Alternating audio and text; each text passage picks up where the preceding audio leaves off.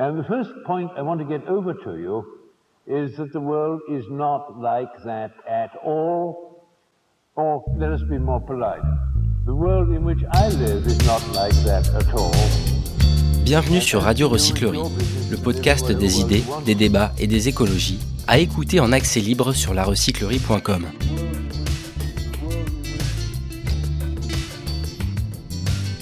Comment l'écologie vient-elle interroger les religions?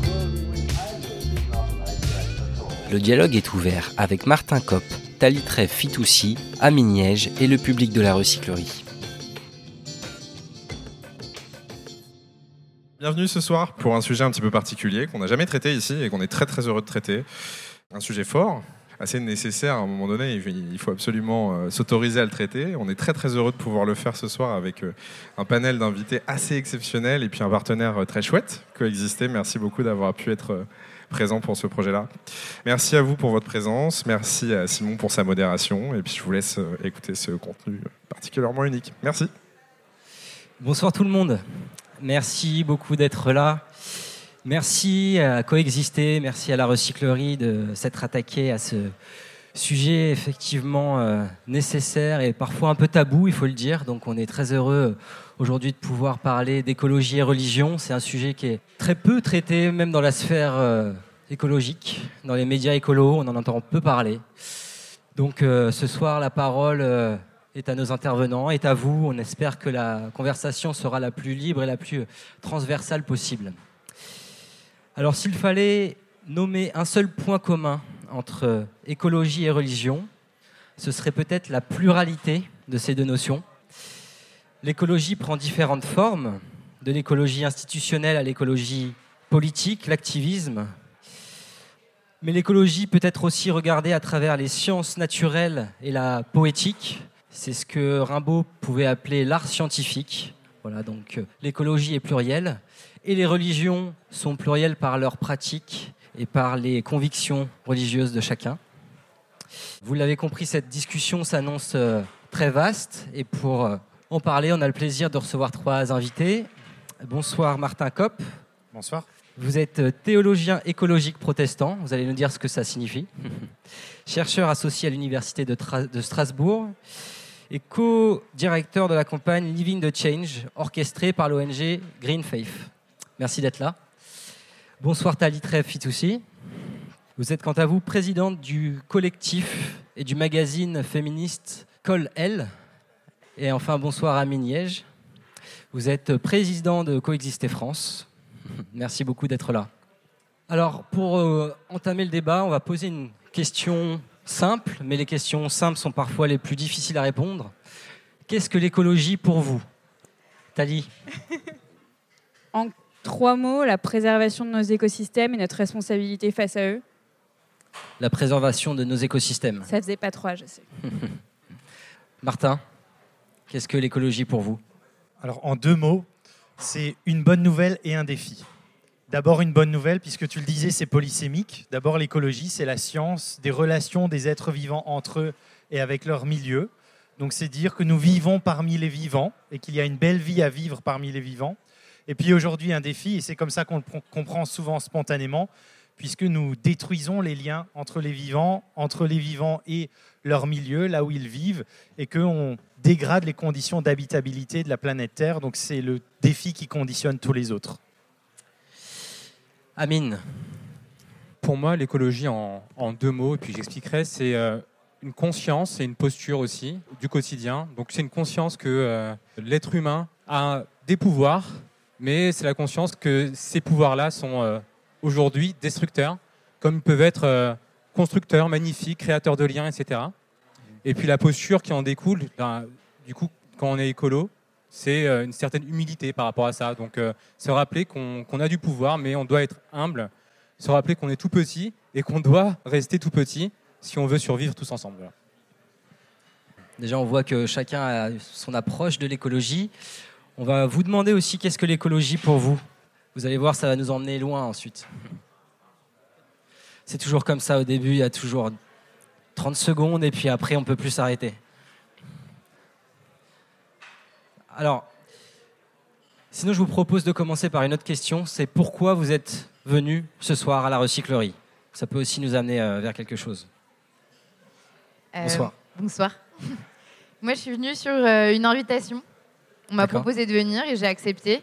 Je connais Coexister et je trouvais le sujet intéressant de l'aborder sous cet angle-là ce soir. Bienvenue, merci d'être là. Moi, je suis aussi venue sur l'invitation de Bénédicte et parce que euh, je, je suis dans toute un- une réflexion sur euh, ce sujet de l'écologie dans le cadre de ma foi catholique. Merci. Bonsoir. Moi, je suis venu pas par invitation, c'est parce que je suis euh, le média Colel euh, de Tali euh, très fit aussi sur euh, les réseaux Mhm. et que je trouvais qu'il était trop bien. Et comme elle a, elle a annoncé qu'elle venait ici, je me suis dit que ce serait intéressant de voir comment euh, les approches religieuses elles pouvaient euh, s'intégrer dans les perspectives euh, liées à l'écologie. Eh ben, merci, bienvenue à vous. Moi, c'est dans le cadre de mes études. Je fais de la sociologie des religions. Et cette année, je suivais un séminaire sur la religion et l'écologie. Et d'autre part, je souhaitais me rapprocher de l'association Coexister. Et quand j'ai vu ça, je me suis dit, ah, super. Et voilà. Nous, on est venu à 4 et bientôt 5, quelqu'un qui, doit nous revenir- qui doit nous rejoindre. Euh, on est un petit groupe de partage euh, sur euh, les questions de la politique et de notre foi. Et du coup, on est venu euh, écouter la conférence pour euh, alimenter notre discussion de ce soir. Eh ben, c'est une très bonne idée. Après la conférence, il y aura bien sûr tout euh, un tour de questions avec vous. Donc, euh, et peut-être que nos intervenants pourront rester aussi euh, suite à la conférence pour prolonger les discussions.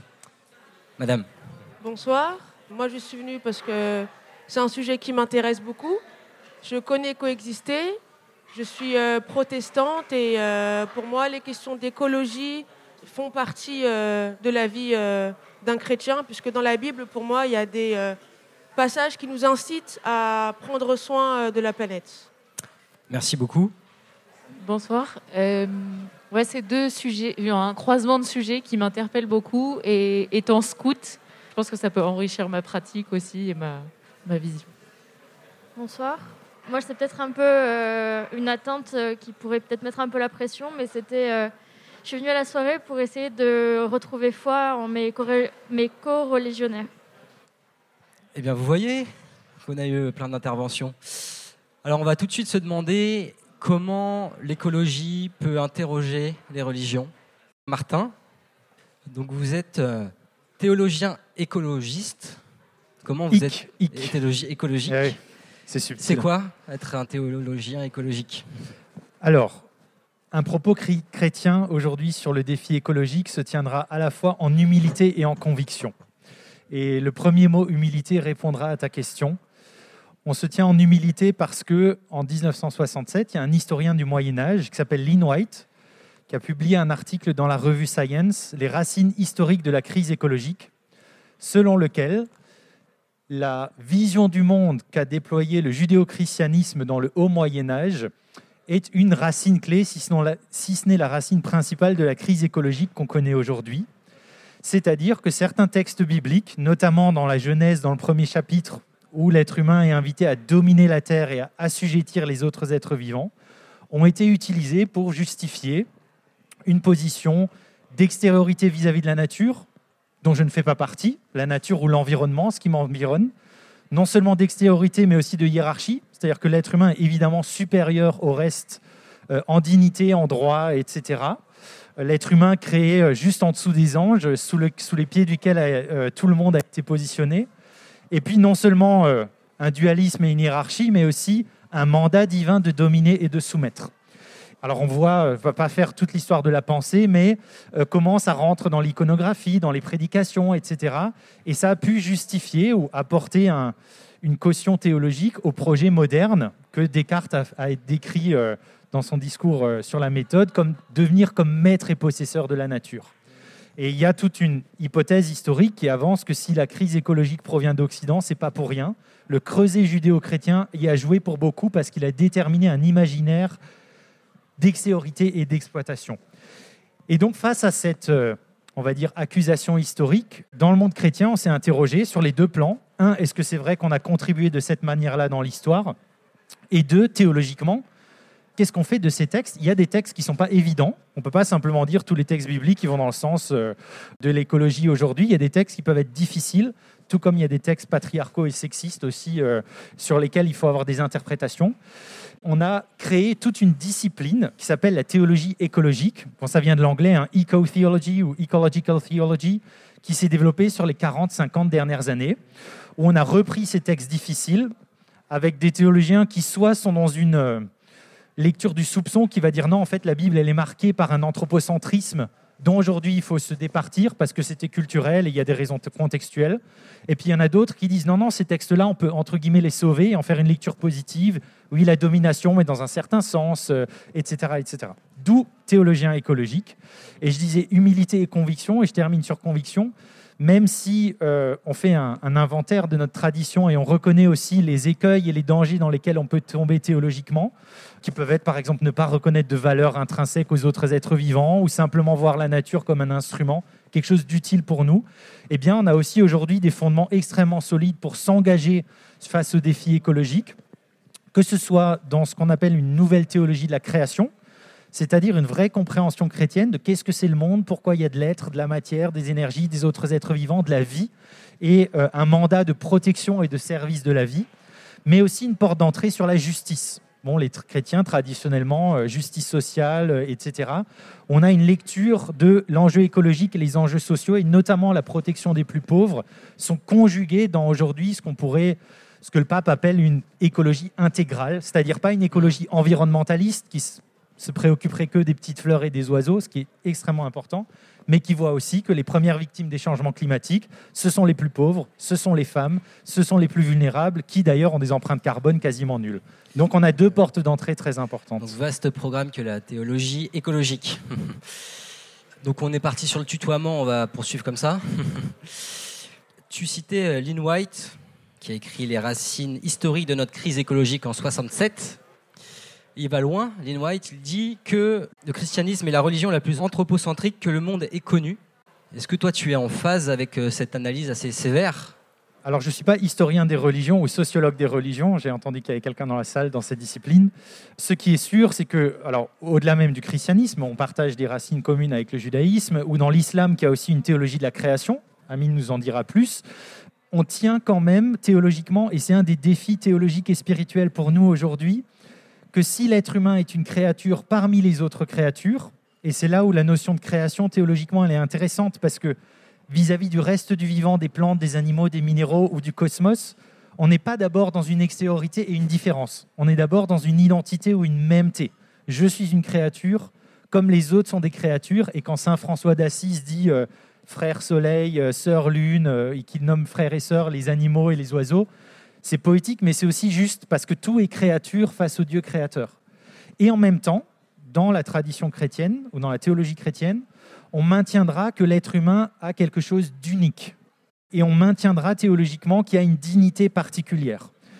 Je le dis maintenant avec un exemple. Si la maison brûle et que je ne peux pas sauver et le cheval dans la grange et un enfant dans la maison, le choix éthique chrétien, il n'y a pas de choix. quoi. Je, je sauve l'être humain. On considère quand même qu'il y a une hiérarchie dans la dignité. Et donc comment tenir ensemble aujourd'hui la reconnaissance de la valeur de tout être et en même temps le fait que l'être humain, c'est le seul qui dans la Bible est nommé ami de Dieu, collaborateur de Dieu, élu, héritier du royaume, etc. Tenir ensemble un pôle de tension, c'est toujours difficile de tenir des tensions, mais ça donne pas une réponse, une vérité toute faite tombée du ciel. Euh, c'est ça un peu le défi. Donc c'est anthropocentrique, et si on compare avec d'autres religions, si on prend un autre extrême, si vous allez dans, la branche jaïne, par exemple, de l'hindouisme, euh, vous avez peut-être déjà vu des images des jaïnes qui prennent vraiment très au sérieux l'idée que chaque vie se vaut. Si vous poussez l'idée que chaque vie se vaut dans, dans ses conséquences éthiques dernières, ben les jaïnes, ils marchent devant eux avec un balai et ils nettoient toute la journée parce qu'il ne faudrait surtout pas écraser une fourmi en marchant. Si vous avez vu 7 euh, ans au Tibet avec Brad Pitt, euh, quand on construit un théâtre, il faut sortir tous les vers de terre de terre parce qu'il vaut autant que vous. Et si vous en avez déjà vu dans des, dans les tables rondes interreligieuses, les jaïns, ils parlent comme ça parce qu'il faut surtout pas, euh, en respirant, absorber un insecte parce que je détruirais une vie et c'est aussi grave que de tuer un être humain. On t'entend pas très bien là. Là, on est voilà. Là, c'est effectivement là, on n'est pas du tout sur le même positionnement. Alors pourtant, tu l'as dit tout à l'heure, le pape parle d'écologie intégrale dans l'Autodacie, l'audate aussi. Donc un texte en 2015 qui a un peu euh, secoué euh, le monde de la religion, on peut le dire. Est-ce qu'on peut parler de virage qui a été pris ou qui a été amorcé en faveur de l'écologie? Alors, euh, bon, le texte du pape est un texte magnifique que je vous invite à découvrir. C'est vraiment, je suis jaloux comme protestant, j'aurais bien aimé que ce soit un protestant qui l'écrive. C'est un magnifique texte qui, fait, qui provoque un vrai virage dans la, dans la confession catholique du côté protestant et orthodoxe, mais comme on n'a pas de pape, on est moins visible. Ça fait 50 ans qu'on écrit ces choses-là. Donc pour nous, il n'y avait rien de neuf dans ce texte-là, euh, mais il a eu un effet de mobilisation. Et quand lui, dit écologie intégrale, sa formule, c'est dire entendre ensemble la clameur de la terre et la clameur des pauvres. Et il s'adresse, si je peux ajouter, à toutes les convictions. même au-delà de ça, il s'adresse à tous les habitants de la maison commune de la planète Terre, ce qui est une première. Euh, jamais une encyclique, donc une lettre que le pape envoie à tous, euh, à tous les croyants, en fait, a été aussi large. Donc c'est vraiment une invitation au dialogue. Mais le mot intégral ici, il se départ pas d'un certain anthropocentrisme. Il dit il faut se départir d'un anthropocentrisme dévié c'est-à-dire qui, parce qu'il donne une certaine valeur à l'être humain, va donner zéro valeur à quoi que ce soit d'autre et ne va voir dans la forêt qu'un stock de bois à exploiter, ne va voir dans les océans et les poissons que des choses à pêcher et à manger, et qui, pour le dire ainsi, ne reconnaît pas la sacralité, la dignité qu'il y a aussi dans les autres êtres. Donc on est dans cette difficulté de tenir ensemble le fait que je dois vivre, et la vie, quand vous êtes un être humain hétérotrophe, comme le dit la biologie, vous êtes obligé de consommer la vie pour vivre soit des plantes, soit des animaux qui ont mangé des plantes. On ne peut pas s'auto-soutenir, donc il y a un acte de consommation. Euh, et en même temps, euh, comment est-ce qu'on fait pour que cela qu'il y ait une permanence des conditions d'habitabilité de la planète et que ce ne soit pas d'abord les plus vulnérables et les pauvres qui souffrent de la crise écologique? Ce n'est pas une question de bobo, hein, la crise écologique. Aujourd'hui et demain, les premières victimes sont ceux qui ont moins contribué. Et donc c'est particulièrement ça qu'il y a derrière la notion d'écologie intégrale. En tant que juive orthodoxe, comment est-ce que tu es venue à cette question de l'écologie? C'est peut-être euh, la religion qui t'a mis sur le chemin euh, La première chose qui m'a mis sur le chemin, ça va pas être la religion. La première chose, ça va être le fait de vivre euh, en tant que femme trentaine dans un monde contemporain avec des scientifiques qui tirent l'alarme. Par contre, euh, ce qui est très intéressant, c'est qu'à partir de la religion juive, on peut penser l'écologie et on peut en tirer des concepts euh, et une façon de l'imaginer et de la mettre en pratique, parce qu'on parle d'un judaïsme. Alors là, je suis avec deux religions de, la foi, mais le judaïsme, c'est vraiment une religion de la pratique et donc de la légifération. Et donc de réfléchir à qu'est-ce que ça veut dire euh, l'écologie en termes philosophiques et éthiques, et qu'est-ce que ça veut dire aussi dans la vie de tous les jours, et comment est-ce que ça ça nous implique. Après, la seconde chose qui m'a fait euh, venir à l'écologie, on va dire que ça va être le militantisme. En créant un, magazine juif et féministe, on est euh, clairement dans le militantisme et on se, on va dire qu'il y, y a, vraiment des, des, liens entre les différents militantismes. Ça m'a permis, en tout cas, d'être au contact de personnes euh, géniales et très, et très cultivées qui ont pu vraiment m'ouvrir à ces, à ces sujets-là et me permettre de continuer ma réflexion. Et comment le, judaïsme, du coup, comment euh, le corpus de textes très conséquent euh, du judaïsme peut amener à penser l'écologie? Il y a plein de façons euh, dans le judaïsme dont on va penser l'écologie. Alors, Martin, tu parlais de, de, dominer la terre. Il y a d'autres passages dans la Genèse qui parlent pas seulement de dominer la terre, mais de la travailler et de la garder et euh, donc garder ces chômeurs. C'est vraiment une. Euh, la première question, c'est la question de la, de la responsabilité face à la Terre, qui est impliquée par le rapport de domination entre euh, cette Terre et les hommes et cette vision anthropocentrée. La seconde, et, d'ailleurs on peut le voir, hein, l'homme a été créé à partir de la Terre et son nom même, hein, l'homme avec un grand H non, non genré, va venir euh, de la terre. La terre, c'est Adama, et euh, le prénom du, premier être humain, c'est euh, Adam. Donc voilà, première chose en termes de un rapport donc de, responsabilité. Seconde chose, ça va être un rapport d'empathie, d'empathie face. alors il y a beaucoup de textes qui vont en parler face à la cause animale, face aux écosystèmes de garder. Ensuite, on va avoir un rapport de de respect Le judaïsme va vraiment se calquer sur des cycles écologiques. C'est vraiment une, religion qui est née d'un rapport agricole. Et donc, on va avoir beaucoup d'idées, de, concepts qui vont soutenir en fait ce rapport au respect de la terre et au respect des particularités de la terre. Typiquement, euh, on va fêter euh, le renouveau des arbres. On va avoir des concepts comme euh, le jubilé et l'année de jachère. Tous les sept ans, on a une année qu'on appelle une année de Shemitah, qui est en fait une année de jachère où on n'a pas le droit de travailler la terre. On doit euh, la laisser se reposer. Et c'est de là d'ailleurs d'où vient euh, l'idée euh, l'idée de la jachère. Et d'ailleurs en Israël cette année, c'est une année de Shemitah. Les religieux en fait qui ont des terres ne travaillent pas la terre et ne font pas travailler non plus leurs animaux. Donc ça c'est tous les sept ans. Et au bout d'un cycle de 7 fois 7, on a donc cette année de, de, de Yovel, qui est l'année de jubilé. On a la remise en question de la propriété foncière, donc tous les 49 ans, qui sont deux concepts très intéressants, je trouve, pour euh, réfléchir à l'écologie, parce que ça, ça fait réfléchir euh, à la relation à la possession de la terre. Donc évidemment, cette relation de possession, euh, elle est remise en question par le fait qu'un juif ne possède rien, pas même son propre corps, tout appartient à Dieu. Il est étranger à la fois dans la terre, il n'est pas possesseur, et donc il y a, il y a aussi une, une question de préservation, de qu'est-ce que tu fais de quelque chose qui ne t'appartient pas, auquel on te donne la chance euh, de- d'accéder, dont on te donne la responsabilité. Donc on voit ici que le judaïsme contient des euh, clés spirituelles pour penser euh, l'écologie, si on peut tenter de résumer ce que tu viens de dire. Complètement. Mais pour autant, on peut dire aussi que d'un autre côté, cette religion n'est pas totalement dénuée d'anthropocentrisme. Comment vous appréhendez cette question de l'anthropocentrisme? L'anthropocentrisme, pour moi, c'est pas un problème pour euh, réfléchir à l'écologie, parce que la, hiérarchie entre la Terre et l'homme va in- induire une euh, relation de responsabilité. L'homme est responsable de la pérennité de la Terre, il est responsable euh, de la préservation des écosystèmes qui sont mis à sa disposition. Et en fait, cette responsabilité-là, pour moi, elle va, elle va dans le sens de l'écologie et pas du tout à son, à son inverse. Est-ce qu'elle induit aussi une responsabilité vis-à-vis des générations futures?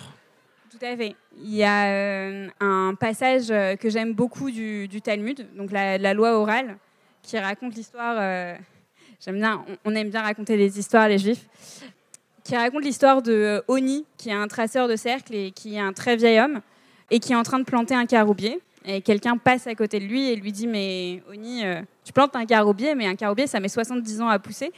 Tu penses vraiment que dans 70 ans, tu seras encore là parce que tu es vieux? Et Oni lui répond Mais moi, quand on m'a mis au monde, je suis né dans un monde qui avait plein de caroubiers. Et j'ai pu euh, m'en servir et j'ai pu manger. Et donc, je plante pour que dans 70 ans, les personnes qui naîtront, qui seront mes petits-enfants et mes petits-petits-enfants, se- naissent aussi dans un monde plein de caroubiers. Et je trouve que ça, hum, c'est une parabole qui représente vraiment la notion de transmission qui est au cœur du judaïsme et qui sous-tend en fait presque tout le judaïsme. On dit que la Torah, donc euh, la loi sacrée, n'a été donnée que parce que les enfants se portaient garants de la transmission de, euh, cette loi. Il y a vraiment euh, tout est sous-tendu par cette histoire de transmission et effectivement être responsable de la pérennité de la terre. Il y a aussi cette couche de responsabilité d'être responsable des générations futures. Et donc, quelque part, si tu n'es pas venu à l'écologie par la religion, on voit qu'aujourd'hui, la religion t'aide beaucoup à nourrir ta réflexion autour de l'écologie. Évidemment, ouais. Amine, comment est né de ton engagement en faveur de- du dialogue interconfessionnel, en faveur de l'écologie? Comment ça s'est articulé? Alors, c'est euh, totalement décorrélé chez moi. Encore une fois, mince.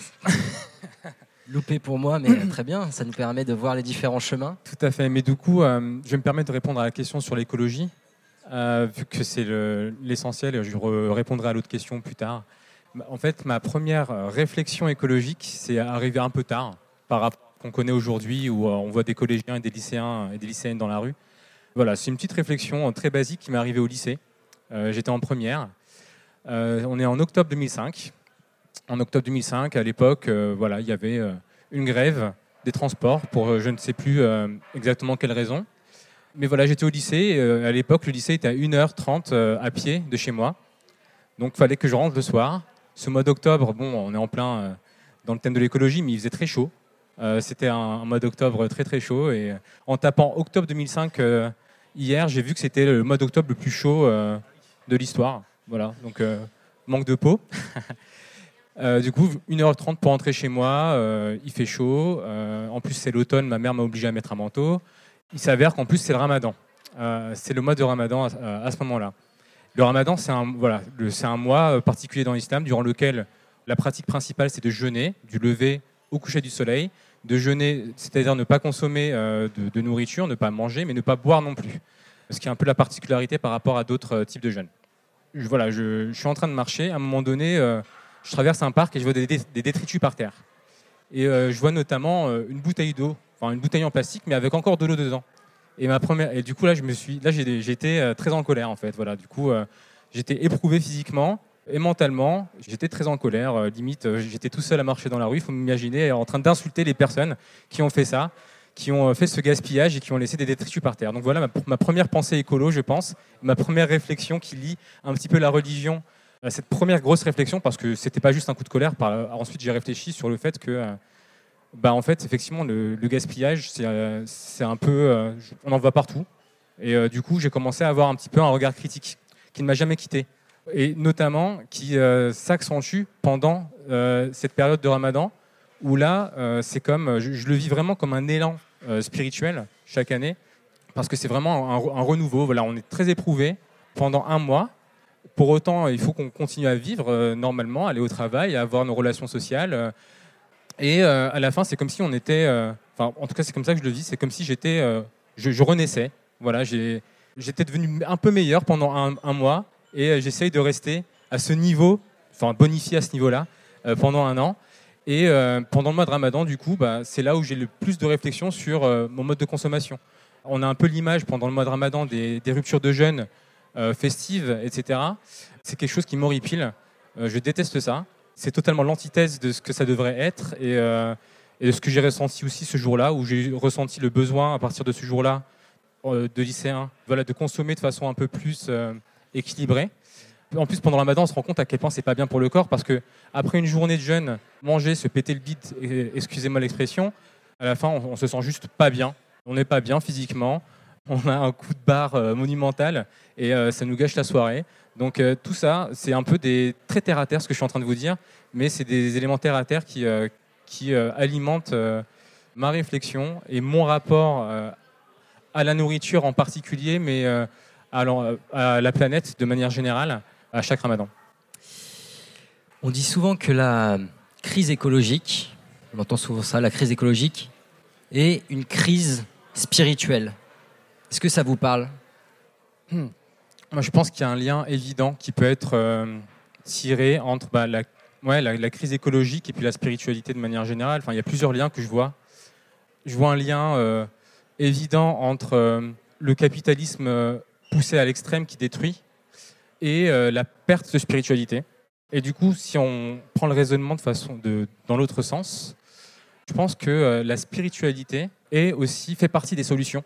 Et pourtant, les religions sont souvent pointées du doigt, en tout cas dans les grands médias, et vues comme une forme de problème. Pour toi, c'est une forme de solution?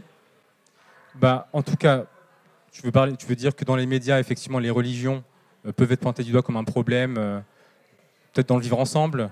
On parle souvent des effets négatifs euh, de communautarisme, etc. Moi, je pense que, peut-être pas les religions, mais en tout cas la spiritualité, euh, la spiritualité est quelque chose d'im- d'important qui peut euh, nous reconnecter à la terre, nous reconnecter à l'essentiel, nous remettre dans, cette posture dont j'ai parlé tout à l'heure d'humilité aussi, et nous reconnecter tous ensemble, tous et toutes ensemble pour aller dans une même direction. Alors juste pour, savoir à quel point je risque de spoiler, qui n'a pas vu le film Don't Look Up? Le film Don't Look Up, qui ne l'a pas vu Bon ok, je vais essayer de pas trop spoiler. Mais Une voilà, il y a- de, de personnes Mais pour les sur personnes 50. qui, les personnes qui l'ont vu euh, comprendront de quoi je parle, mais il y a une scène dans le film qui est très très touchante. euh, rien que de, rien que de la, euh, la repenser, euh, les larmes me montent un petit peu. Euh, très touchante et hautement spirituelle. Euh, donc euh, je pense que toutes les personnes qui ont vu le film savent de, à quoi je fais référence. Et du coup, ça ça m'a vraiment... tu peux nous la décrire Je suis pas sûr de la remettre. Moi, Ok, désolé. bon. du coup, euh, c'est la scène, la scène euh, du dîner. Et à un moment donné, l'un des acteurs, qui pourtant, a priori, rien- il le dit, n'a rien, euh, n'est pas du tout croyant, n'a jamais été croyant, mais là, il ressent le besoin de demander si quelqu'un autour de la table peut faire un bénédicité. Et il s'en sort bien. Oui, ils s'en sortent, voilà, tout à fait. Et là, c'est une vraie reconnexion, voilà, c'est euh, l'horizontalité, tout le monde est connecté, et euh, c'est tout un symbole que je pense la réalis- le réalisateur a voulu montrer sur l'importance aussi de se reconnecter tous ensemble, et il y a un gros aspect spirituel derrière.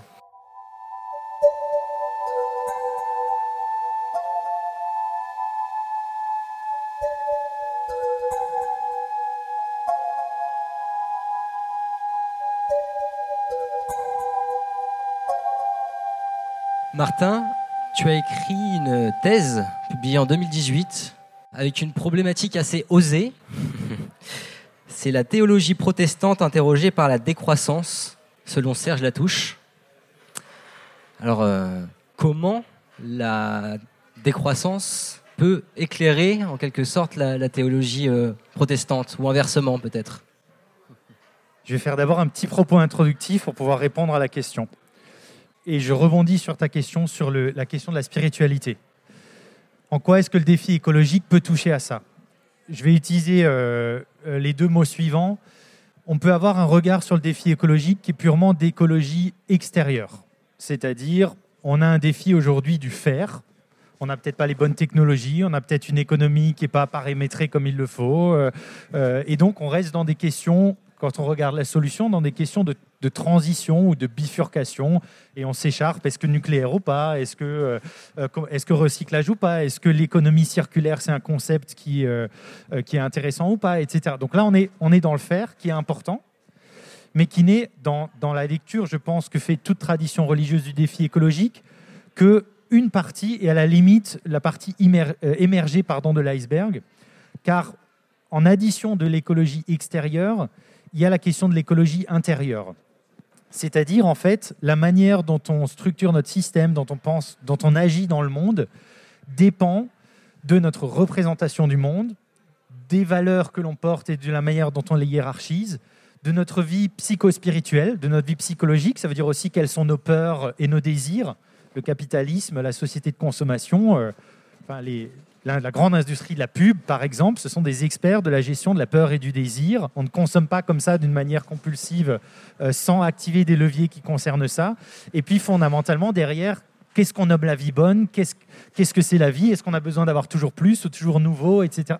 Donc on a on a en fait un défi d'allier l'écologie extérieure, donc la question sur les techniques et les mesures, la politique et autres, et l'écologie intérieure. Ça ne passera pas, à mon sens, une réponse au défi écologique sans une reprise de notre imaginaire occidental moderne qui cherche d'abord le bonheur, d'abord le bonheur individuel, et le bonheur individuel d'abord par la consommation, la réussite professionnelle, où on, on évolue dans les hiérarchies en gagnant toujours de plus en plus d'argent, en perdant le sens. Et c'est là qu'intervient la question de la décroissance car ce que dit le, dans ma lecture du mouvement de la décroissance qui est très divers, ça a même été décrit comme une galaxie, donc euh, il n'y a pas une décroissance. Mais à mon sens, l'intérêt du côté négatif du mot, du préfixe dé, c'est de venir interroger le croître. Nous sommes, pour ce qui est de la représentation du monde, une société du croître. En tout cas, nous prétendons avoir mis au cœur de notre imaginaire la croissance. Qu'est-ce qu'on cherche comme société à se développer, c'est-à-dire à faire croître notre PIB À, l'aune de quoi est-ce qu'on évaluera le quinquennat Macron ou les programmes des candidats à venir? Est-ce qu'ils apportent de la croissance? Le chemin universel qui est censé être celui de toute nation, à partir duquel on dit il y a des moins avancés, des en développement ou des développés, c'est l'évolution du PIB par habitant, etc., etc. Donc on est une société qui a un certain croire au croître. En cela, est-ce qu'on peut dire que la croissance est une religion au sein de notre société quelque part? Oui, alors, la- encore pour revenir à la sociologie, le concept de religion est très difficile à définir. Si on le considère dans une vision négative, pessimiste, c'est-à-dire euh, la religion comme euh, un système de croyance basé sur rien et qui résiste aux faits et à la réalité, quelque part, je répondrai oui. Je pense effectivement qu'il y a un, un croire au croître dans le pire sens du terme croire. C'est-à-dire, nous nous prétendons des êtres rationnels, mais quand tous les indicateurs scientifiques et tous les modèles, depuis le rapport au Club de Rome en 1972 jusqu'aux au- l'approche des limites planétaires, et on en a déposé 5 sur 9 aujourd'hui. Tout- toute la raison, toutes les données nous montrent qu'une croissance exponentielle infinie dans un monde fini, c'est pas possible, et qu'on est aujourd'hui déjà au-delà des limites. Donc, si nous étions des homo rationali, euh, je sais pas comment il faut terminer, enfin des, êtres raisonnables et rationnels, on aurait déjà cessé la société de croissance. Hommes, nous y sommes encore. Donc l'apport, et je, vais terminer là-dessus, la thèse, l'intuition de la thèse, c'était de dire prenons au sérieux le fait que la décroissance identifie que notre imaginaire est un imaginaire croissanciste, et au fond, disons chiche. C'est-à-dire, mais quel sens est-ce qu'on peut donner au croître? Car le mot croissance est un beau mot, on ne va pas le jeter avec l'eau du bain, mais nous sommes une société qui, de manière paradoxale, a posé la croissance au centre, mais a cessé de s'interroger sur ce sens. Or, quand vous dites croissance, il faut dire croissance de quoi? Pourquoi Quelle est la finalité Pour qui Qui est-ce qui en bénéficie Ou est-ce que c'est une minorité des 1% euh, Ou est-ce que c'est distribué Comment Quelles en sont les modalités Et jusqu'où C'est-à-dire la possibilité de penser l'achèvement ou la limite. Et cette richesse polysémique, cette richesse du sens du croître, on l'a totalement perdue. On est dans une vision paradoxalement super pauvre du croître, très matérialiste, très économiciste, qui pense pas la limite ou l'achèvement, toujours le mieux et jamais le bien. Et là, la contribution des religions, et à l'occurrence de la théologie, mais alors euh, dans, la Torah, ou enfin l'ensemble du Tanakh ou dans, le Nouveau Testament aussi, c'est de redonner à la croissance sa pluralité, son ambivalence, dire qu'en fait, il y a des croissances qui sont bonnes, des croissances qui ne sont pas bonnes, des croissances qui relèvent d'une bénédiction de Dieu, des croissances qui relèvent d'un interdit de Dieu, etc., etc. Et donc, au fond, ne pas perdre euh, cette- ce beau mot et cette belle idée de la croissance, de l'augmentation du développement, mais de vraiment la mettre sur le métier et de dire mais qu'est-ce qu'on veut faire croître? Peut-être que ce n'est plus aujourd'hui la consommation dans une société qui est en excroissance ou en surcroissance, mais la qualité, les liens plutôt que les biens, etc., etc. Et là, vous entrez dans toutes les idées de la décroissance. Tu parlais tout à l'heure du rapport Midos qui a été publié il y a 50 ans, tout juste. Le texte du pape François publié en 2015 vient un peu tard. Comment expliquer cette réaction tardive autour de la COP 21 des églises On a eu un label euh, Église verte. Pourquoi ont-elles réagi euh, si tard, ces églises? Alors là aussi, quand même, je distinguerai entre les catholiques et les protestants et les orthodoxes. C'est-à-dire que euh, les premiers textes euh, sur l'interrogation, je, je vois des signes Vous au fond de la salle. Euh, non, non, Voilà, mon propos, c'est de dire, oui, il y a un caractère tardif à ce niveau-là, mais en fait, des réflexions théologiques sur la croissance économique, il y en a dans les années 60 et 70. Mais c'était des précurseurs, c'était des pionniers. Au Conseil écuménique des Églises, euh, on a un dialogue avec l'ONU sur la notion de la croissance déjà au début des années 70. Donc, il y a un caractère tardif au niveau institutionnel, pas au niveau théologique. Et pas chez des pionniers. Tout le monde connaît dans la salle un monsieur comme Albert Schweitzer. Albert Schweitzer, c'est un théologien protestant qui théorise le respect de la vie ou la révérence pour la vie au début du, au siècle, dans les années, euh, enfin, avant, même la Deuxième Guerre mondiale. Donc on a des précurseurs à cet endroit-là. Cela étant dit, les institutions, et là, que ce soit côté catholique ou protestant, euh, du côté des institutions, on a un, un réveil tardif pour plein de raisons, et elles tiennent à la géographie. On va parler juste de la France, parce que si vous allez en Allemagne, ça fait 30 ans qu'il y a des labels écolos pour les paroisses. En France, il y a eu différents écueils. Il y a eu un écueil qui est un écueil spiritualiste, c'est-à-dire on considère que le sujet numéro un des religions, c'est pas la vie avant la mort, c'est la vie après la mort. Le sujet numéro un de prédication, c'est euh, sauver les âmes, c'est pas sauver les corps et avoir une vie bonne. Et il y avait dans le protestantisme une approche spiritualiste qui rejetait un peu au plan carrément secondaire les questions politiques et sociétales. Et les personnes en place dans les institutions ont tenu à distance ces enjeux-là, dont l'enjeu écologique.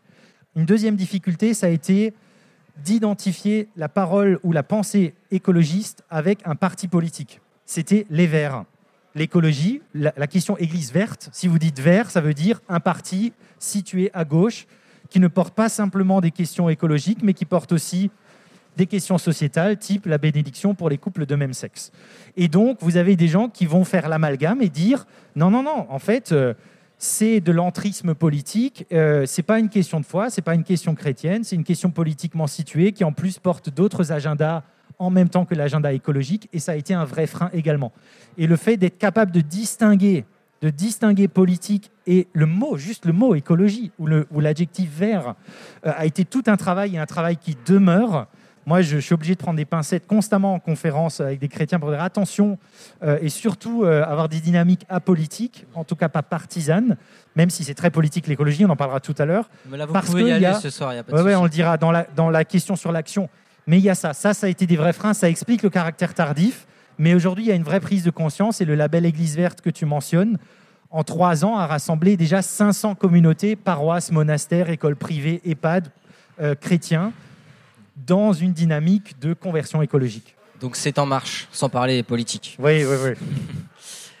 Tali, est-ce qu'on peut revenir sur la hiérarchie entre humain et non humain qui peut être présente dans le, les, les hiérarchies plurielles qui peuvent être présentes au sein du judaïsme?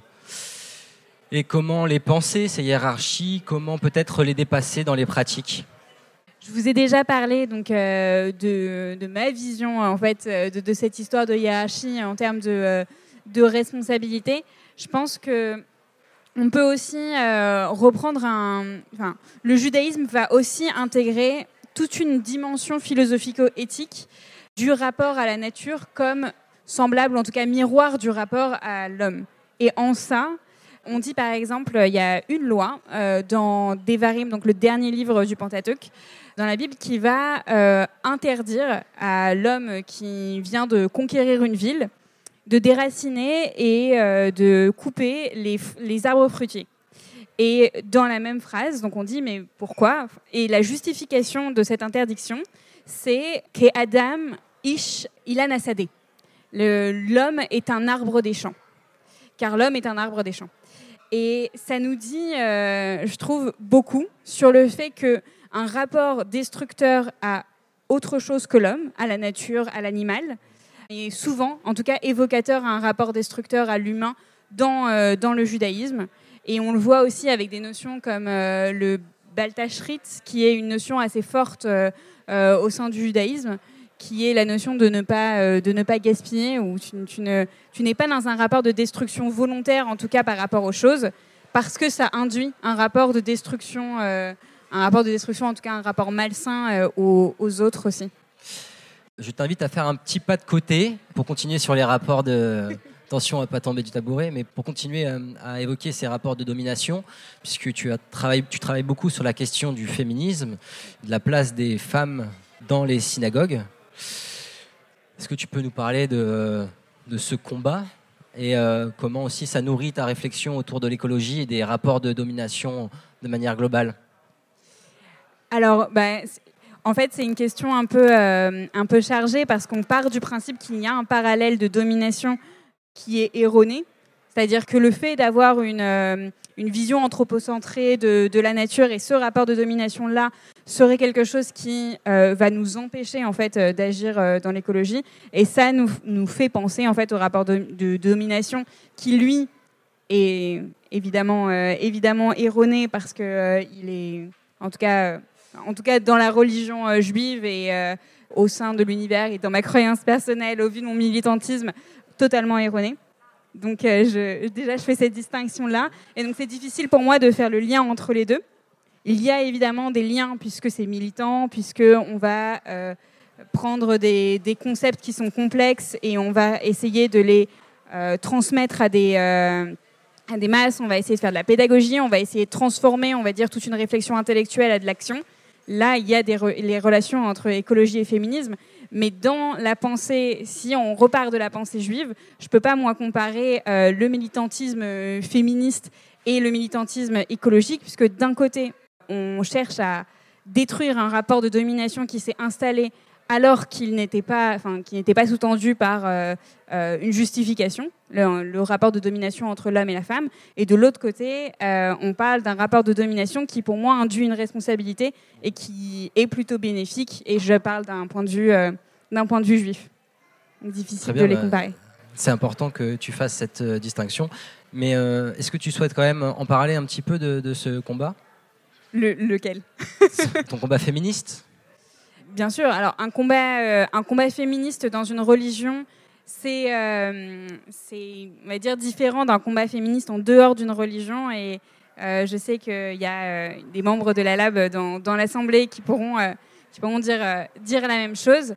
L'idée, c'est que vous vous battez à la fois en interne pour rappeler l'idée de la condition de la femme, pour faire de la pédagogie autour de ces nouveaux concepts et de la condition de la femme. Et vous vous battez aussi en extérieur pour rappeler que c'est pas parce que vous êtes religieux que vous êtes antiféministe ou que vous vous soumettez à, à quoi que ce soit ou à une domination patriarcale.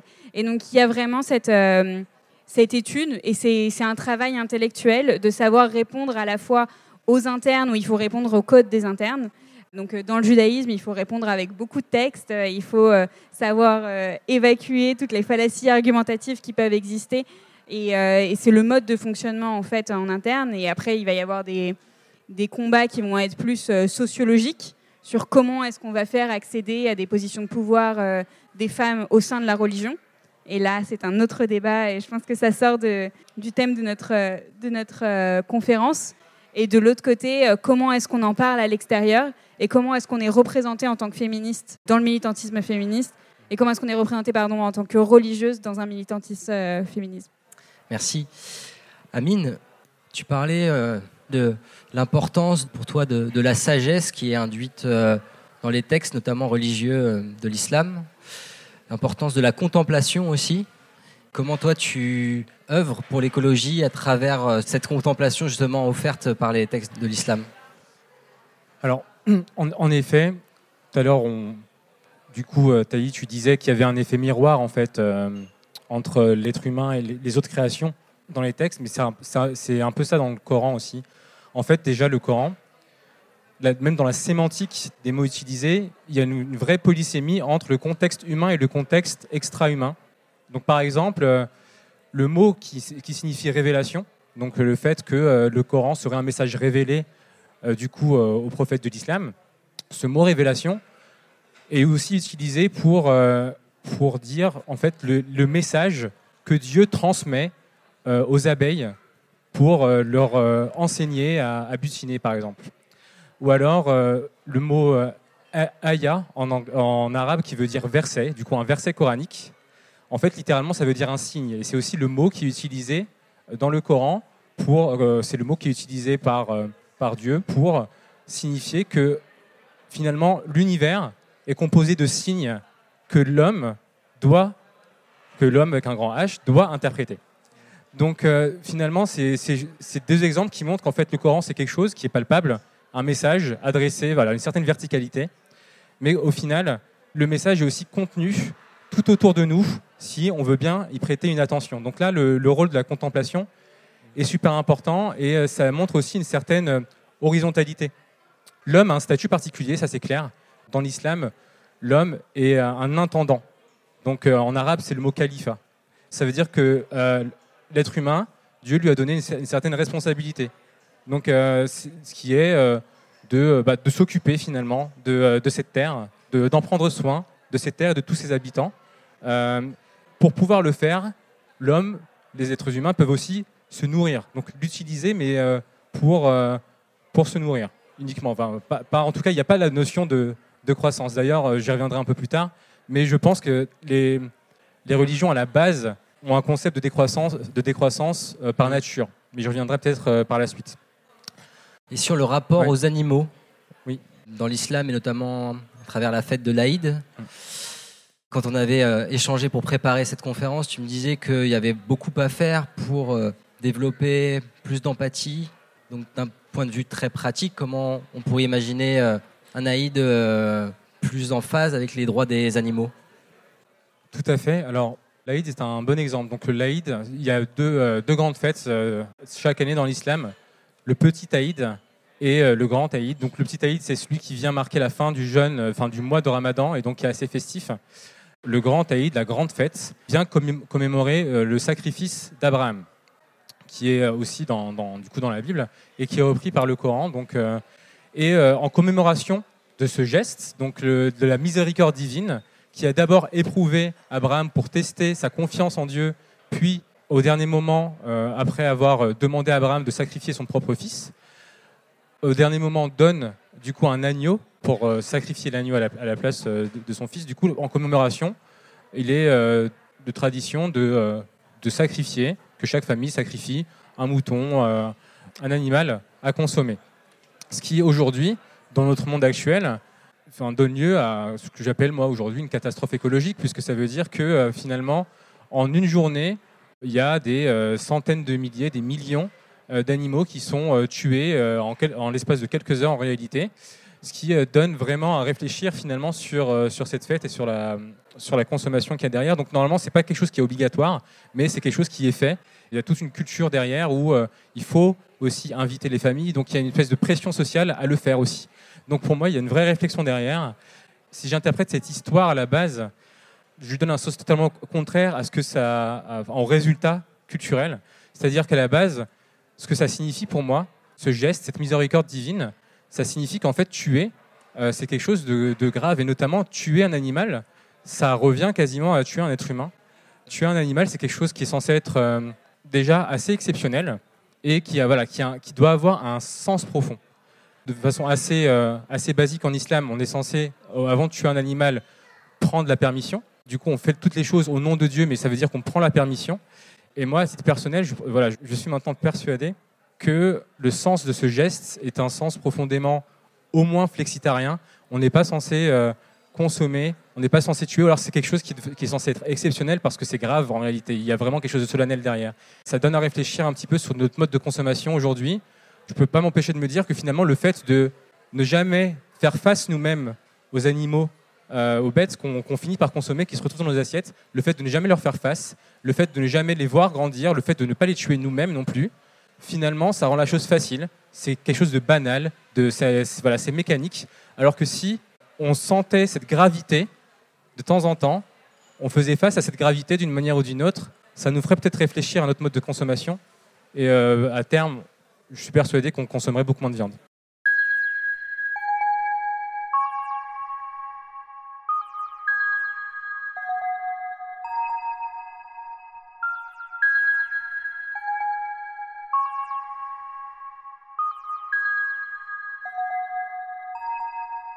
Le temps passe très vite.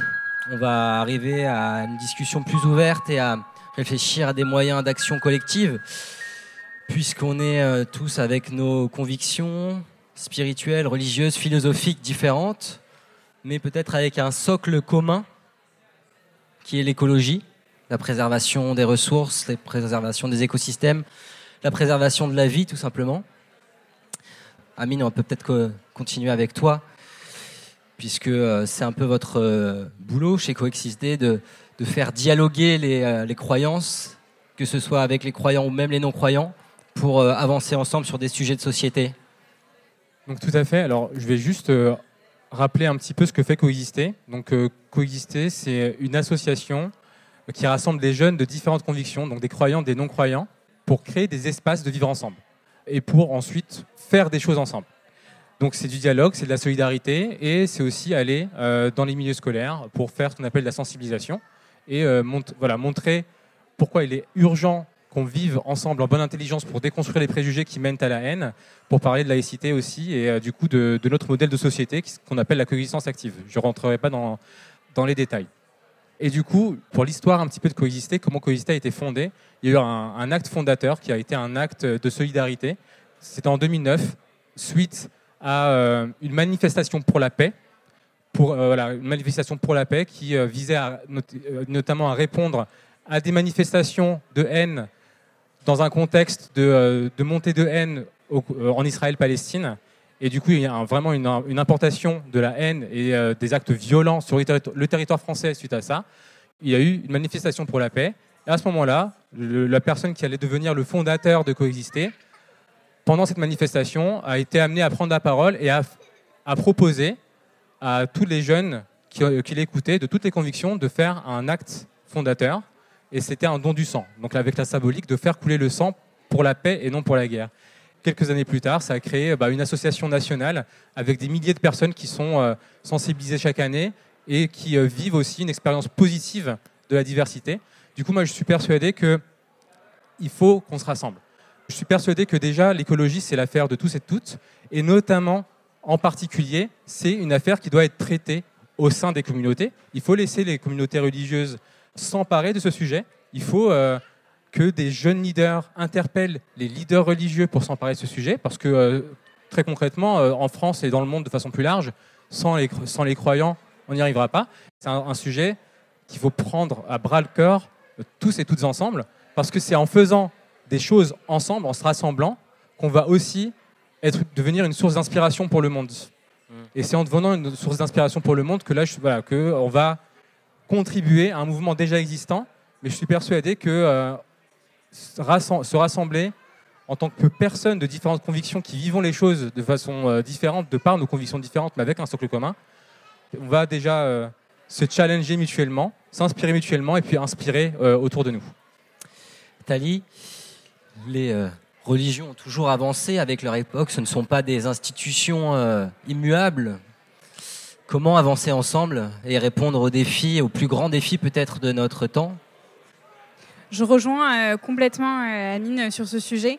C'est-à-dire que il y a plusieurs inspirations à faire. Le- les religions doivent s'inspirer du militantisme qui est, on va dire, un, espace d'action. Aujourd'hui, les religions restent dans le côté philosophico-éthique. Je suis assez à charge pour ma propre religion, qui est normalement une religion de l'action et qui aujourd'hui ne légifère pas sur ce sujet.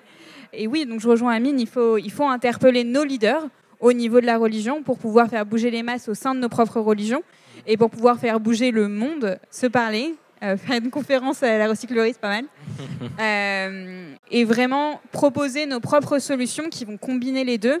On est aujourd'hui des croyants et on doit parler en tant que croyants avec nos outils de croyants.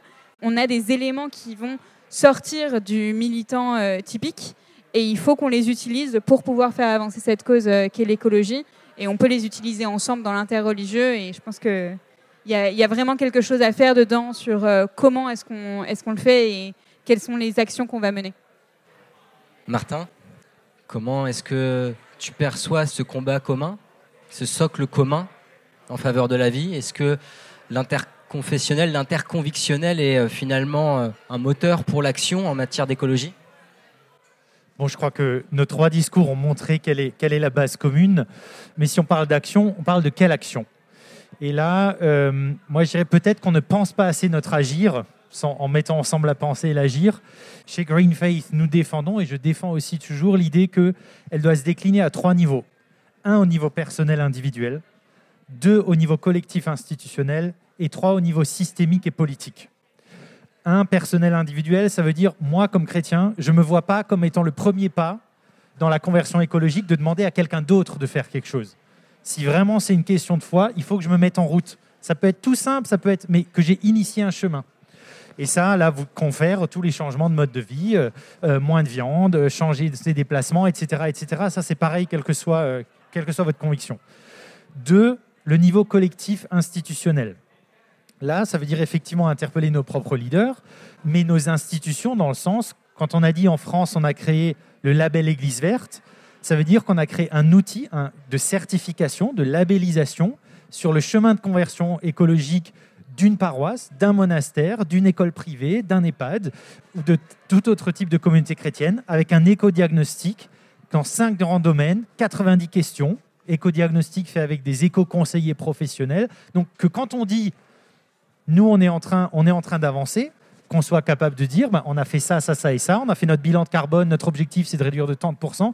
C'est-à-dire, il faut que on s'applique à nous-mêmes les mêmes standards qu'on appliquera derrière aux entreprises ou aux États quand on est dans une initiative de plaidoyer. Et ça, c'est le troisième niveau. D'autant plus si je suis en chemin individuellement et si nous sommes en chemin institutionnellement, nous avons crédibilité et légitimité à être dans une position d'interpellation du système, c'est-à-dire des, décideurs politique et économique. Alors du politique, on va faire ce qu'on appelle du plaidoyer. Et ça, la Fédération protestante de France, par exemple, on fait au moins une fois par an. On a des rencontres euh, chaque année avec Emmanuel Macron, avec la présidence de la République, mais aussi au niveau ministériel. Et on porte euh, des demandes techniques, politiques, précises sur un projet de loi en cours, sur la position de la France, sur comment est-ce que la France présidente de, euh, euh, du Conseil de l'Union européenne, est-ce qu'elle pousse ou elle pousse pas l'agenda climat? Enfin, il y a des choses, on a accès aux, aux décideurs au plus haut niveau comme religion. Il faut utiliser cet accès-là. Pardon? Alors, elle demande s'il n'y a pas aussi une question de nombre. Là, non, parce que les six grands représentants nationaux des cultes en France ont le même accès à la présidence. Par exemple, les vœux de début d'année de la présidence de la République, il y a catholiques, protestants, orthodoxes, juifs, musulmans et bouddhistes de France. Donc le grand rabbin, Raïm Corsia, est présent et il pourrait se saisir de ce moment-là pour avoir un des... Enfin bon, je ne vais pas faire tout l'historique, mais on y a tous accès euh, à cet espace-là, il faut le saisir. Et je termine en disant, le systémique, c'est pas que le politique. Et là, euh, moi, j'espère voir de plus en plus euh, des actions courageuses et plus radicales, mais au sens qui s'en prennent à la racine, de croyants qui vont oser identifier une cible, qui peut être une cible, une entreprise. Avec Green Faith en octobre dernier, on est allé faire un jeûne interreligieux devant le siège de Total à la Défense pour réclamer que Total cesse son projet de nouvelle exploitation pétrolière Tilenga et le grand pipeline ICOP en Afrique de l'Est, Tanzanie, Ouganda, qui est un scandale climatique et biodiversité. On a jeûné devant le siège, on a fait une tribune dans la croix, on était dans tous les médias confessionnels et on a été reçu par le responsable climat et le directeur des affaires publiques de Total. On a eu un dialogue pendant deux heures. Dialogue de sourds un petit peu, hein, on va pas se mentir, mais il faut aussi, on peut pas juste parler du justice climatique. Qui est-ce qui aujourd'hui porte l'injustice? Qui est-ce qui aujourd'hui a des milliards dans, on n'a pas trop exploré ça, mais il faut, poser, il faut poser des mots comme capitalisme, il faut poser des mots comme profit, il faut poser des mots comme conflit d'intérêts. Il y a des gens, le film Don't Look Up, il montre, il y a des gens, ils ont intérêt à ce que la... Ils s'en foutent, quoi. Ils, on est là pour faire du profit à court terme. Il faut aussi s'exprimer face à ces gens-là et avoir, avec ces trois niveaux et ces divers modes, et ils ne conviennent pas à tous, mais un mouvement des religions pour le climat qui est aussi intégral, c'est-à-dire qui n'oublie pas une jambe, qui marche sur ses, sur ses deux jambes, qui assume l'ensemble des modes d'action et qui, a le courage aujourd'hui, éventuellement aussi, que ça nous coûte quelque chose. À vous euh, de poser euh, vos questions, mais aussi peut-être de poser euh, vos idées et puis de continuer le dialogue. Oui. J'aurais une question, je pense, qui s'adresse aux trois intervenants. Qu'est-ce que vous répondez à des personnes qui disent que de toute façon, la planète est vouée à, à la destruction. J'entends certains croyants qui vont dire euh, la fin du monde est proche, donc euh, à quoi bon? Et d'autres qui ne sont pas croyants qui vont dire euh, bah, c'est prouvé scientifiquement que voilà, le monde aura une fin et, et donc ça ne sert à rien de préserver la planète. Martin. Bon, je réponds sur la question théologique. Il est vrai que c'est un des écueils aussi théologiques et c'est particulièrement fort dans certains courants du protestantisme, et particulièrement en Amérique du Nord, qui ont une compréhension, on appelle ça l'eschatologie, c'est-à-dire le discours des choses dernières. Et si vous considérez qu'effectivement ce monde passe et qu'on est dans l'attente et l'espérance d'une nouvelle création, nouveaux cieux, d'une nouvelle terre, et que finalement le croyant, son espérance fondamentale, c'est la résurrection, donc c'est un nouveau corps, euh, ben, finalement, pourquoi, euh, pourquoi s'embarrasser à protéger ce qui est de toute manière promis à la destruction. Et c'est, attention, c'est un, un argument théologique qui pour certains est hyper démobilisateur. Quoi. Euh, ma réponse, c'est, bon, elle est, elle est double. Déjà, c'est une très mauvaise compréhension de l'eschatologie. C'est-à-dire, ce n'est pas parce que vous croyez en une nouvelle création et un nouveau corps que, par effet à rebours, cela dévalorise euh, la création actuelle et le corps actuel dont, alors là, euh, Genèse 1, Dieu a créé le monde, tout était tov tov, tout était très beau ou très bon. Euh, il y a une bonté de la création. Et puis, il y a, bon, alors on peut rappeler tout ça. Euh, un théologien comme Jürgen Moltmann a écrit une théologie de l'espérance euh, très très forte, dans laquelle il dit en fait l'espérance d'un monde réconcilié, parfait, où la vie n'a plus besoin d'utiliser la vie pour vivre, etc., ce qui nous est promis dans la foi chrétienne, ce que nous croyons et espérons dans la foi chrétienne, c'est une vision, on va dire maintenant lumineuse, qui en fait, à rebours, souligne d'autant plus les ombres et le sombre de cette réalité-là. Et elle nous invite en fait à être des témoins et des signes, je reprends le mot que tu as utilisé, des signes du monde qui vient. C'est-à-dire comment est-ce que nous, on témoigne de cette, de cette espérance-là. Donc là, la croyance dans une nouvelle création et un nouveau corps ne démobilise pas, au contraire, elle mobilise parce que je devrais constamment être celui qui pose un signe et qui témoigne dans la société vers cet avenir qui est espéré. Et puis, d'une manière très prosaïque. On sait tous qu'on va mourir, et pourtant, on mange, on se douche, euh, on se savonne, on, prend soin de soi. Pourquoi est-ce que ce qu'on fait avec notre corps, les gens qui disent ça, demandez-leur, euh, pourtant vous prenez soin de votre corps. Euh, bah, pour la planète, c'est pareil. La planète passe, mais ça ne veut pas dire qu'il ne faille pas en prendre soin. Amine. alors, je vais avoir une réponse un peu bizarre, mais euh, en, en, tout cas, d'un point de vue théologique, euh, moi je, pense que ça sert à rien de rentrer dans, les, dans des aspects théologiques parce que euh, de toute façon, une personne de mauvaise foi pourra te démontrer le contraire de ce que tu viens de dire en citant les textes. D'ailleurs, c'est donc ça, ça, donne lieu à tous les problèmes que, vivent toutes les religions d'ailleurs aujourd'hui, en tout cas basées sur des textes. J'aurais envie de, faire entrer un, un nouveau biais, c'est-à-dire que normalement, a priori, toutes les religions euh, en tout cas nos, trois religions, ont quand même vocation à faire le bien autour de nous et, surtout à ne pas faire le mal.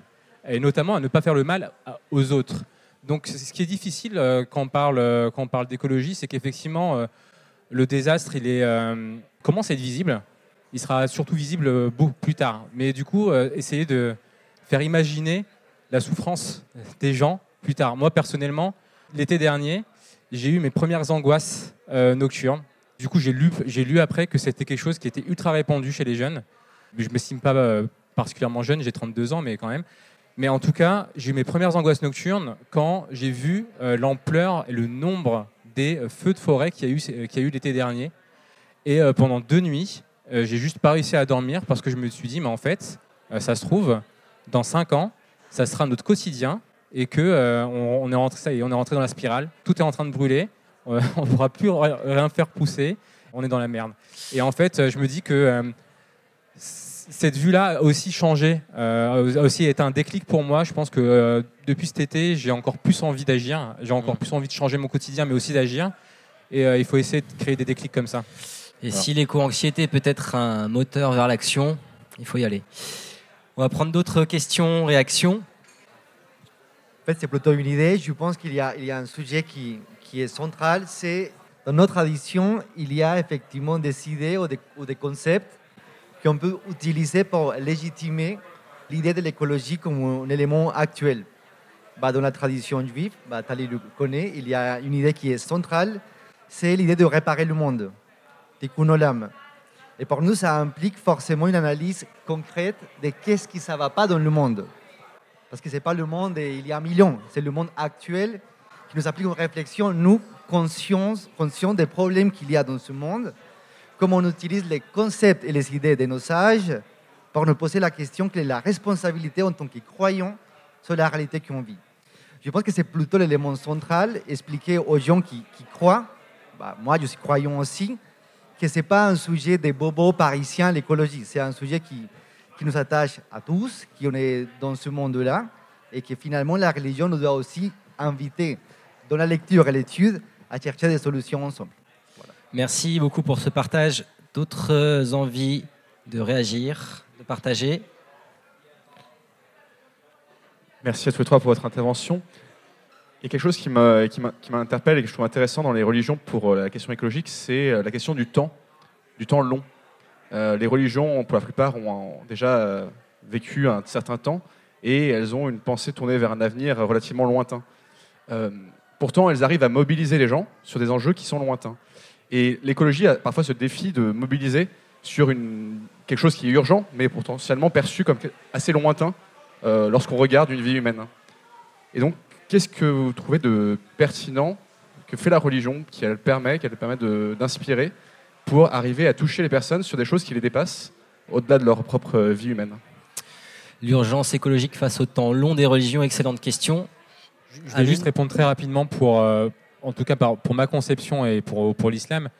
Je pense que quelle que soit euh, la religion, en fait, c'est de toucher les gens, c'est de leur faire prendre conscience de certaines choses qui va les changer. Et deuxièmement, je ne suis pas persuadé, pour l'islam en tout cas, qu'il y a cette vrai euh, engagement sur le temps long. D'ailleurs, euh, je serais intéressé de connaître la réponse de, de, Tali, notamment parce que bon, dans l'islam, on a le paradis, on a l'enfer.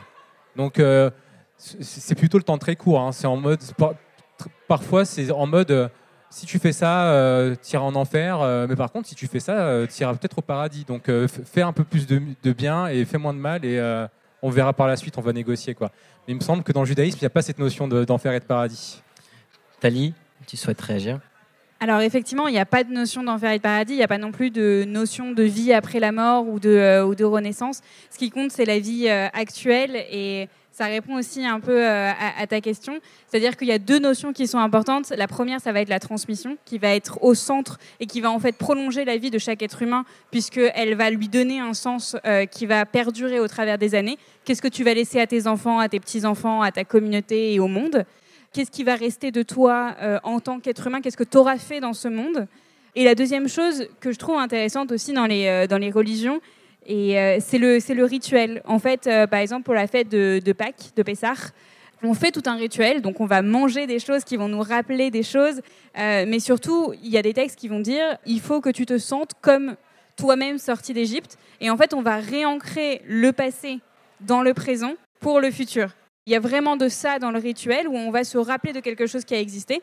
Donc là, par, exemple, on pourrait le faire avec euh, l'idée de, euh, de, création de la nature, euh, l'idée d'importance de la nature, l'idée de valeur en soi de la nature, de, la réancrer à travers un rituel qui pourrait être célébrer la moisson.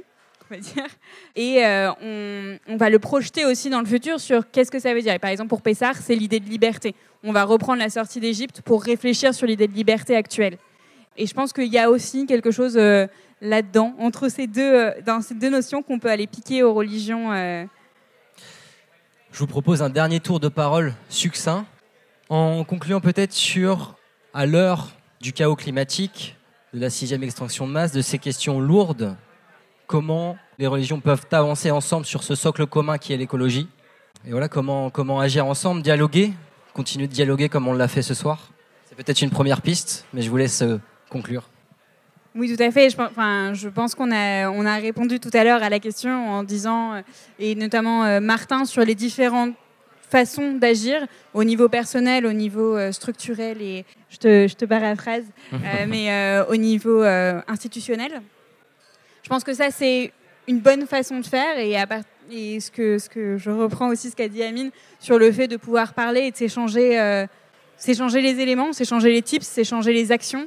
Euh, c'est ce que fait euh, c'est ce que fait coexister au jour le jour et c'est et c'est là où je trouve toute la richesse de l'interconfessionnel, c'est que on est dans des espaces où on va toucher beaucoup de gens parce qu'on est dans des communautés qui vont partager beaucoup de choses.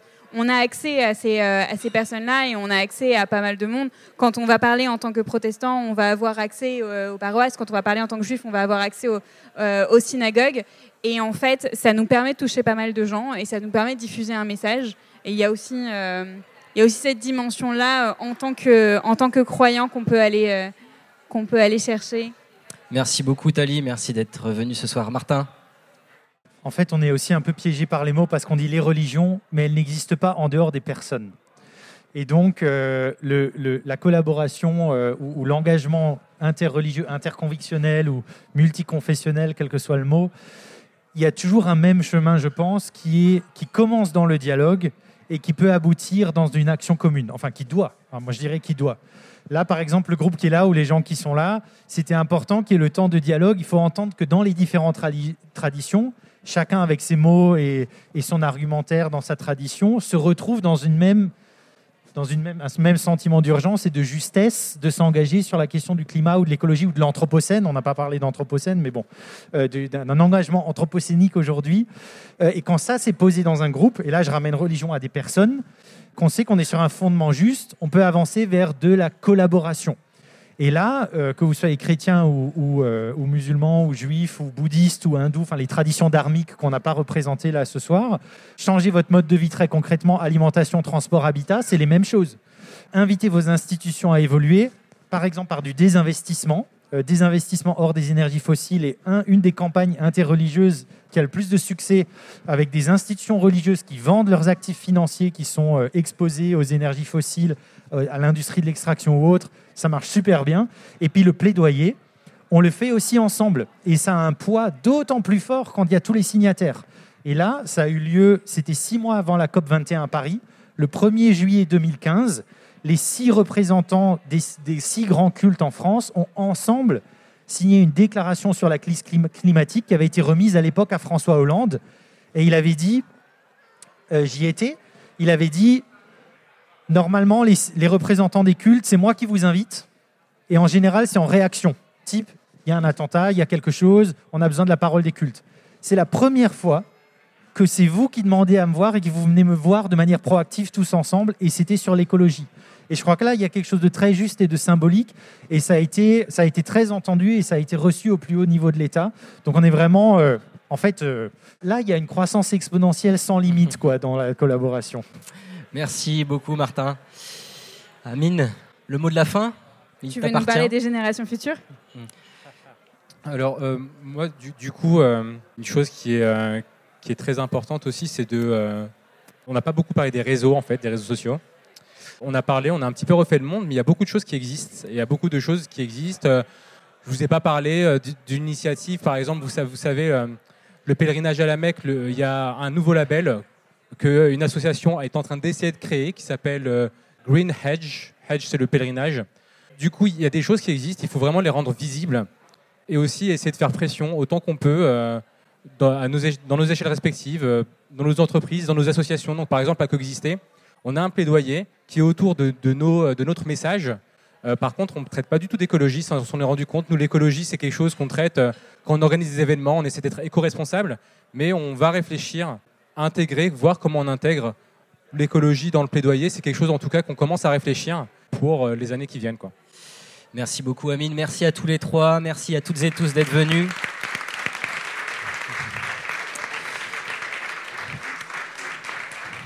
Et merci Coexister pour la co-organisation. Merci la recyclerie d'avoir accueilli ce super événement. C'était passionnant.